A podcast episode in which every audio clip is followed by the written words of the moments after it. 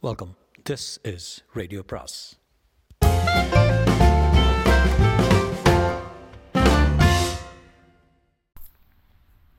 பொன்னியின் செல்வன் அத்தியாயம் இருபத்தி இரண்டு அது என்ன சத்தம்? ஓடையருகில் வந்ததும் படகில் வீற்றிருந்த அரசியலங்குமரி குந்தவைதான் என்பதை வந்தியத்தேவன் நன்கு தெரிந்து கொண்டான். ஆழ்வார்க்கடியான் அவ்விடத்தில் நிற்கவே வந்தியத்தேவனும் தயங்கி நின்றான். அப்பனே ஏன் நிற்கிறாய்? இளையவராட்டி வெகு நேரமாக உனக்காக காத்திருக்கிறார். படகில் ஏறியதும் இளவரசர் வந்துவிட்டார். பத்திரமாய் இருக்கிறார் என்று நல்ல சமாச்சாரத்தை முதலில் சொல். உன்னுடைய வீர பிரதாபங்களை அளந்து கொண்டு வீண் பொழுது போக்காதே. நான் திரும்பி போகிறேன். பழையாறையில் இன்றைக்கு நாம் கலவர பிசாசை அழித்து விட்டுட்டோம். அதை மறுபடியும் பிடித்து கூண்டில் அடைக்க முடியுமா என்று பார்க்கிறேன். உன்னுடைய தடபுடல் சாகசங்களினால் எத்தனை தொந்தரவுகள் நேரிடுகின்றன? என்று ஆழ்வார்க்கடியான் சொல்லிவிட்டு வந்த வழியாக விரைந்து திரும்பி சென்றான். வந்தியத்தேவன் மனத்தில் ஒரு பெரும் வியப்பு ஏற்பட்டது. இவன் எப்படி எல்லா விவரங்களையும் தெரிந்து கொண்டிருக்கிறான்? இத்தனைக்கும் நம்மை ஒரு விவரமும் கேட்கவில்லை. வெறும் ஊகமா அல்லது எல்லாம் அறிவானா? ஆண்டிகளில் பரம்பரை ஆண்டி என்றும் பஞ்சத்துக்கு ஆண்டி என்றும் இரண்டு வகை உண்டு. ஒற்றர்களிலும் அப்படி இரு வகை உண்டு போலும். நான் அவசரத்துக்கு ஒற்றனானேன். ஆகையால் அடிக்கடி சங்கடத்தை வருவித்துக் கொள்கிறேன். இந்த வைஷ்ணவன் பரம்பரை ஒற்றன் போலும். அதனால் ஒருவித பரபரப்பும் இல்லாமல் சாவதானமாக தன் வேலையை செய்து வருகிறான். ஆனால் யாருக்காக இவன் வேலை செய்கிறான்? இவன் தன்னை பற்றி கூறியதெல்லாம் உண்மைதானா? இவ்விதம் யோசித்துக் கொண்டே ஓடை நீர்க்கரைக்கு வந்த வந்தியத்தேவன் ஓடத்தில் இருந்த இளவரசியின் முகத்தை பார்த்தான். ஆழ்வார்க்கடியானை மறந்தான். தான் போய் வந்த காரியத்தை மறந்தான். உலகத்தை மறந்தான். தன்னையுமே மறந்தான். ஆஹா இந்த பெண்ணின் முகம் தன்னை விட்டு சிறிது நேரம் கூட பிரிந்திருக்கவில்லை. கனவிலும் நனவிலும் புயலிலும் மலையிலும் காட்டிலும் கடல் நடுவிலும் தன்னுடன் தொடர்ந்து வந்தது. ஆயினும் என்ன விந்தை? நேரில் பார்க்கும்போது இந்த பெண் முகத்தின் அழகு எதனால் அதிகப்பட்டு காண்கிறது?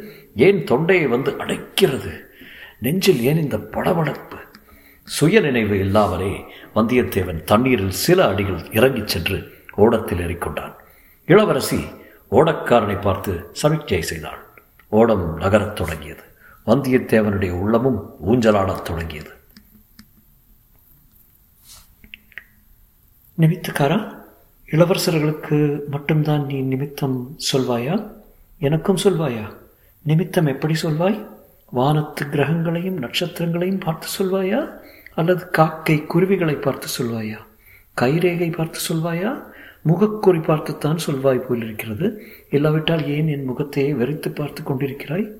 இப்படி செய்யாதனால் இப்படி செய்தாயானால் உயர்குலத்து பெண்கள் யாரும் உன்னிடம் நிமித்தம் கேட்க முன்வர மாட்டார்கள் என்று அரசிலங்குமரி கூறியது வந்தியத்தேவன் சேவிகளில் இனிய கிண்கிணி நாதமாக கேட்டது. அப்படி நிமித்தம் பார்ப்பதற்காக தங்கள் முகத்தை பார்க்கவில்லை. எங்கேயோ எப்போதோ பார்த்த முகம் போல் இருக்கிறதே என்று ஞாபகப்படுத்தி கொள்ள முயன்றேன். தெரியும் தெரியும். நீ மிக்க மறதிக்காரர் என்று எனக்கு தெரியும். நான் ஞாபகப்படுத்துகிறேன். ஏறக்குறைய நாற்பது நாளைக்கு முன்னால் குழந்தை ஜோதிடர் வீட்டில் முதன் முதலாக பார்த்தீர். பிறகு அன்றைக்கே அரசலாங்கற்றையில் அரசலாற்றங்கரையில் பார்த்தீர். அப்படி நிறுத்துங்கள். தங்கள் வார்த்தையை நான் நம்ப முடியவில்லை. நாற்பது நாளைக்கு முன்புதானா தங்களை முதன் முதலாக பார்த்தேன்.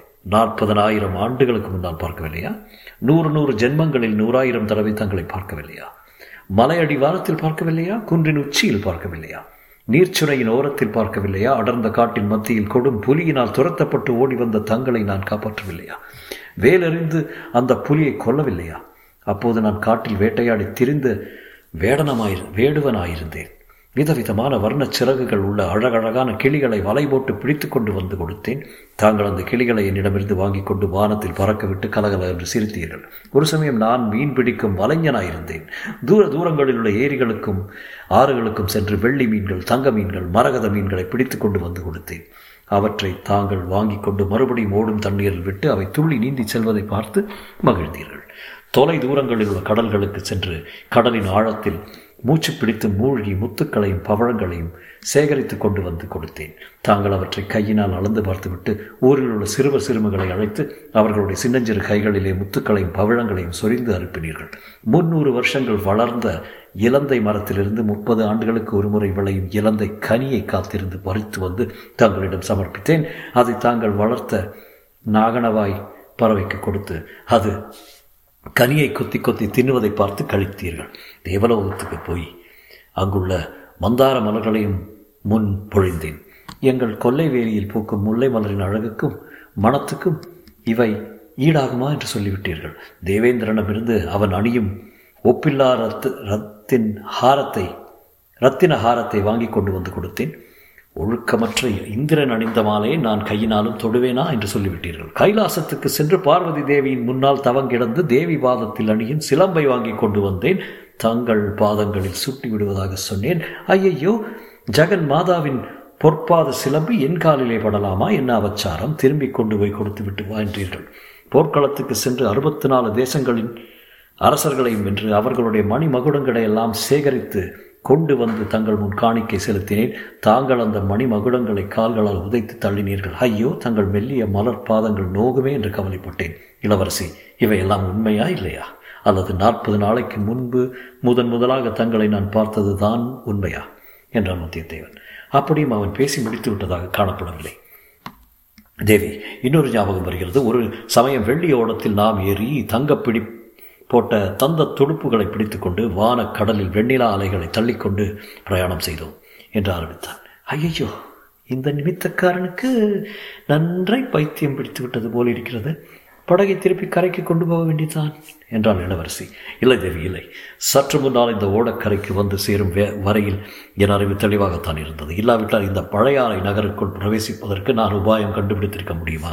மதுராந்தக தேவரிடம் நிமித்தக்காரன் என்று சொல்லி அதை நம்பும்படியாக செய்து அரண்மனைக்கு வந்திருக்க முடியுமா? வைத்தியர் மகனிடமிருந்து தான் அவ்வளவு எளிதில் தப்பி வந்திருக்க முடியுமா? இந்த படகில் ஏறி தங்கள் திருமுகத்தை பார்த்தவுடனே தான் மது உண்டவனைப் போல் மதிமயங்கி போய்விட்டேன் என்று சொன்னான் வந்தியத்தேவன்.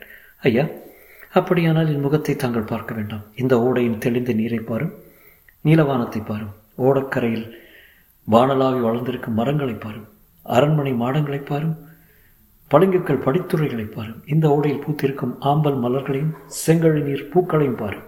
அல்லது இந்த செவிட்டு ஓடக்காரனின் முகத்தையாவது சற்றே பாரும். அவ்விதம் பார்த்து கொண்டே தாங்கள் போன காரியம் என்னாயிற்று? காயா பழமா என்று சொல்லும்.